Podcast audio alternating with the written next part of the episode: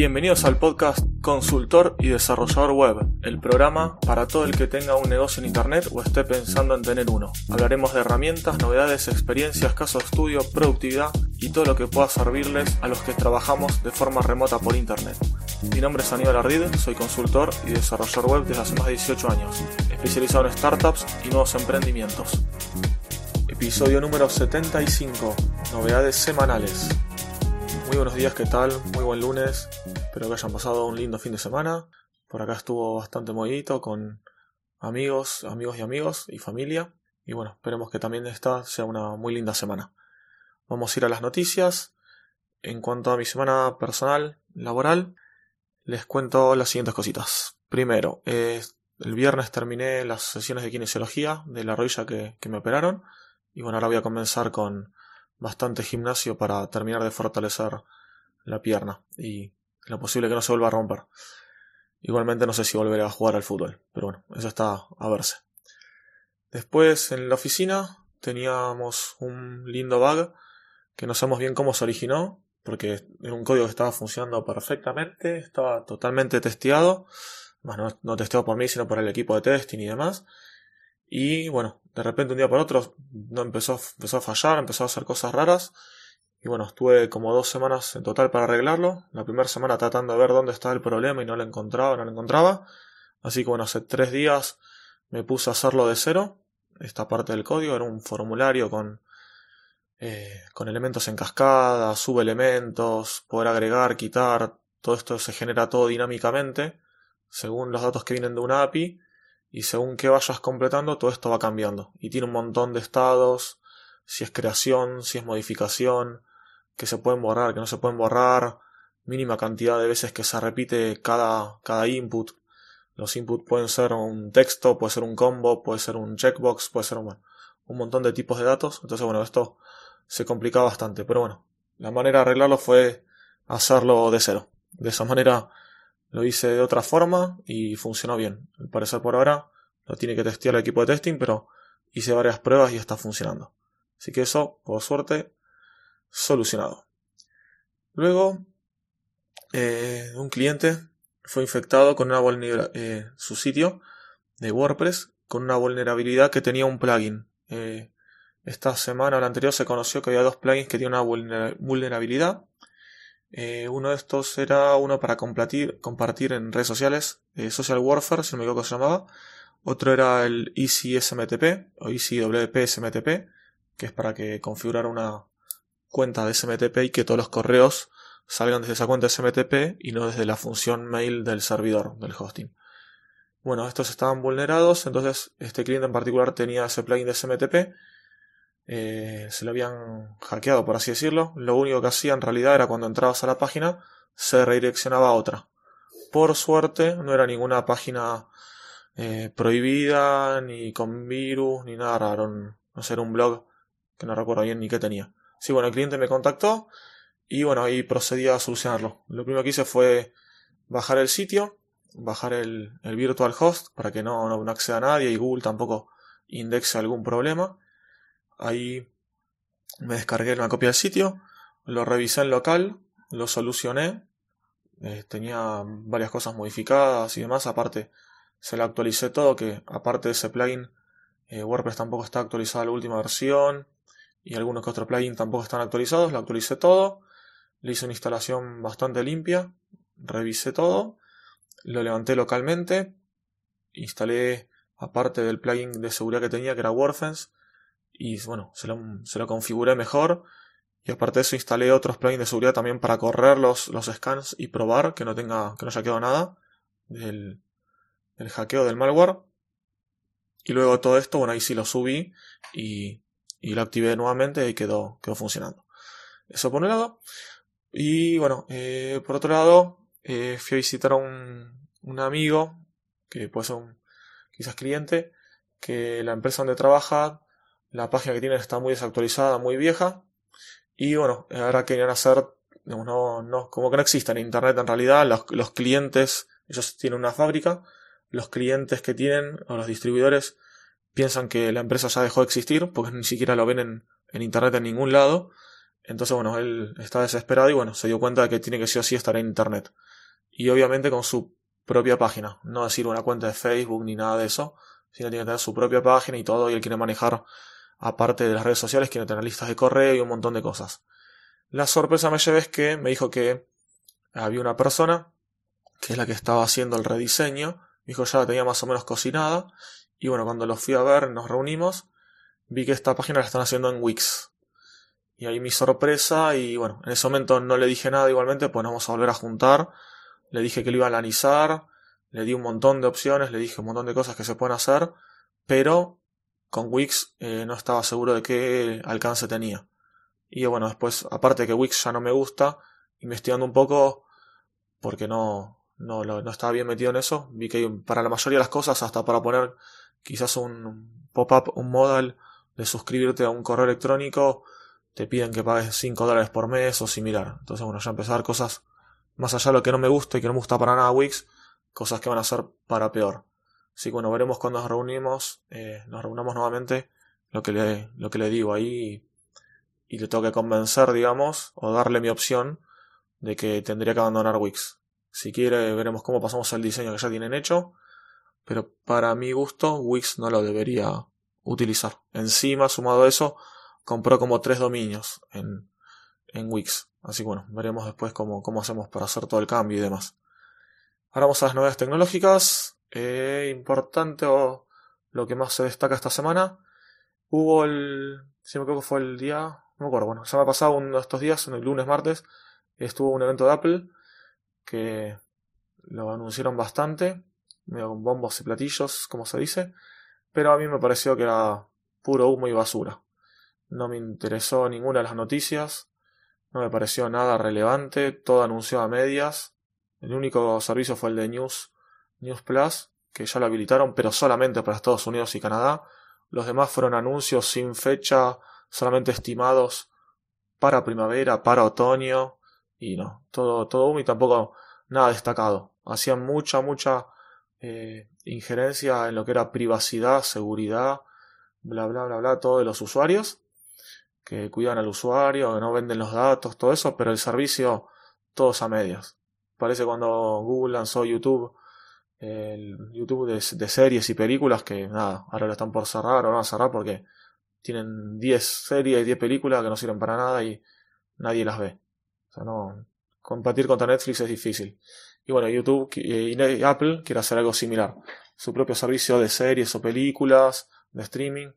Otro servicio también para un membership, digamos, para tener juegos, eh, Apple Arcade, que tampoco me llamó para nada la atención. Pero bueno, veremos cómo sigue todo eso. Bueno, y además también una tarjeta de crédito y otra cosita más. Que bueno, lo dejo ahí en. Dejo la nota del video de YouTube donde está toda la presentación para que la quiera ver. En Temify, que es un sitio de, temas y de plantillas y tienen también un editor, un, builder para WordPress eh, pusieron un listado con los 10 mejores sitios que ellos piensan que tienen efecto parallax. Son, no sé, por ejemplo, ahí está el sitio de Porsche. Hay un listado para, para verlos, para inspirarte y para tomar ideas. O para ver solamente cómo están hechos, que están tan lindos. Después en el sitio Developer Drive eh, hicieron un tutorial sobre cómo hacer una landing page utilizando el framework Bootstrap 4. Después una noticia media complicada, aunque yo no la leí del todo porque no entiendo mucho por ahora, no, no vi ningún post que esté muy claro, es sobre la nueva legislación de copyright que se aprobó en la Unión Europea, que aprobó el Parlamento Europeo, que bueno, que esto se llevaba desde el 2016 que la estaban tratando de aprobar y haciendo alguna que otra modificación y bueno, finalmente la aprobaron y bueno, ahí le dejo la nota para el que quiera leerla y entender un poquito más. Algo importante también fue que eh, las notebooks, las laptops portátiles de Asus tuvieron una infección eh, bastante seria y bueno, eh, fueron hackeadas las, las, notebooks y esto fue a través de una actualización de software. Actualmente Asus ya lanzó una herramienta para poder detectar si fue infectado tu equipo y aparte para solucionarlo. Ahí dejo el enlace del sitio What's New, que está la nota y está el link para poder hacer esto. Pasamos a las notas de WordPress. Eh, sobre WordPress en particular, tenemos eh, un listado con las mejores alternativas al plugin de Yoast SEO. Ya sea que tengas SEO este plugin de SEO o usas otro, bueno, acá tenés algunas alternativas para poder ver y ver de qué se tratan. Este es el sitio wpexplorer.com. En el sitio de Bicicleta Studio de Jordi García y Rosa, acá tienen un listadito de membership sites, ¿sí? de sitios de membresía, para poder tomar como ejemplos o inspiración, o si quieren entrar y suscribirse a alguno porque les interesa el nicho, el asunto de qué se trata, ahí lo pueden, lo pueden ver. WordPress 5.2 Beta 1 ya está disponible. En el sitio oficial de WordPress.org está toda la información. Y como novedades significativas más que nada, está la optimización del editor de bloques, el nuevo editor de, de WordPress, el Gutenberg, llamado Gutenberg, y también trae algunos bloques nuevos, como ser un bloque de búsqueda, uno de nueve etiquetas, de RSS, calendario y alguno que otro más. Una nota, después en Ayuda WP, el blog de Fernando Tellado, sobre cómo elegir el mejor plugin de WordPress eh, para cada necesidad. Hay algunos consejos de la experiencia de Fernando para que puedan elegir algún, cuando tienen que elegir algún plugin nuevo o que si quieren cambiar alguno. Y vamos a las noticias finales sobre Internet y herramientas, cursos, etc. Eh, una página que nombraron en el sitio Sin Oficina, el Coworking Online, Coworking Virtual, donde estoy participando. Ahí uno de los chicos había puesto cómo, había preguntado cómo era para, qué usaban cada uno para ver en qué horario estaban trabajando en otro lugar o si querían mandar un correo o hacer una reunión o algo por el estilo, más allá de Calendly o de las herramientas que son para para organizar alguna entrevista o evento o charla telefónica, lo que sea. Este sitio se llama World Time Buddy, que es para ver, vos pones tu ciudad y otras ciudades de, por ejemplo, tus compañeros, amigos, o que sea, y puedes ver en una tabla el horario que hay en cada uno de los sitios. También tiene aplicaciones mobile, por el que lo quiera probar. También hay otras eh, respuestas que le habían dado a esta persona, como por ejemplo en el iPhone en la aplicación de reloj o alarmas, hay un tab donde tenés, dice hora mundial o algo por estilo y vos, vos puedes dar de altas ciudades y ves también en la misma aplicación los diferentes horarios en cada ciudad del mundo. Bueno, ahora pasamos a Illustration Gallery. Illustration Gallery es un listado con ilustraciones libres de derechos de autor para poder usar en cualquier proyecto. Son como dibujitos hechos eh, no son fotos, sino son dibujos. Y lo bueno, lo loco, lo interesante es que vos tenés un combito donde apretás y te aparece un color picker con toda la gama de colores y vos cuando elegís ese color, por ejemplo si es el color principal de tu logo o el color principal de tu página, lo elegís ahí y eso va a hacer que todas las ilustraciones estén con ese color como eh, color principal. O sea, el color normal es negro, tiene algunos detalles en el color que vos elijas, por ejemplo azul, y quizás si tiene alguna otra cosita. Por ejemplo, hay una parte que había dos tachos de basura, dos cestas de basura, y vos elegías el color azul, y bueno, uno lo ponía azul y el otro estaba ya verde. O sea, el que cambiaba era uno de los colores. Y después el resto del gráfico de la ilustración estaba en color negro, tonos de negro. Ahí, bueno, pasamos a Code Academy, en el sitio de WP Tavern, que es un sitio de WordPress. Eh, cuentan que el sitio Code Academy lanzó nuevos cursos sobre PHP, cursos gratuitos. Ahora vamos a otra herramienta llamada Checklist Design. Es un listado de consejos de usabilidad. Es un checklist, ¿sí? Un listado como para ir tildando o ir mirando. Eh, esto, por ejemplo, hay una parte, tienes diferentes categorías o secciones.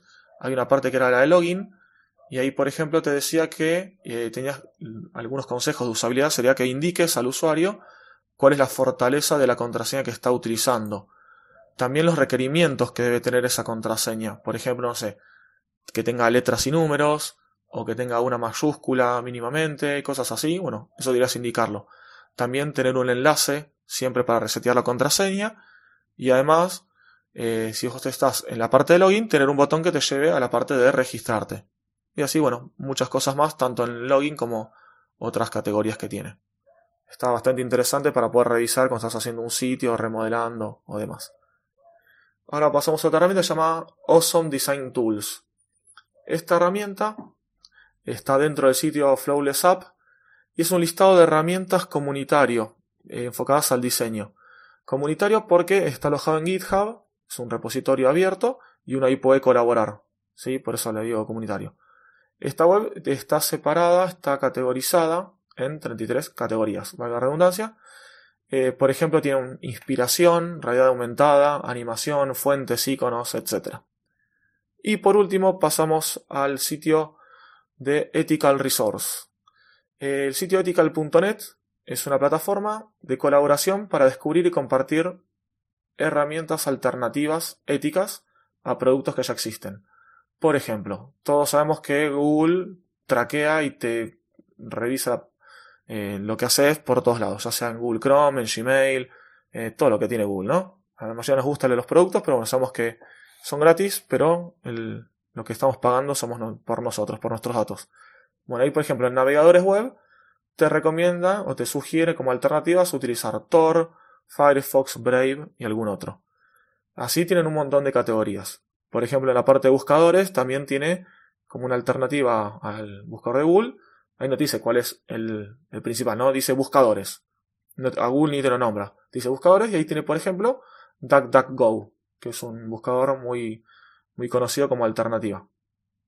Y, por nombrar uno, uno más, en la categoría de correos, por ejemplo, está ProtonMail, que es uno muy conocido y hace poquito en Rusia lo acaban de bloquear porque como no quieren controlar bastante ahí, similar a China, bueno, están controlando bastante eh, a todo lo que hacen por internet, bueno, como este es un correo seguro, acaban de bloquearlo.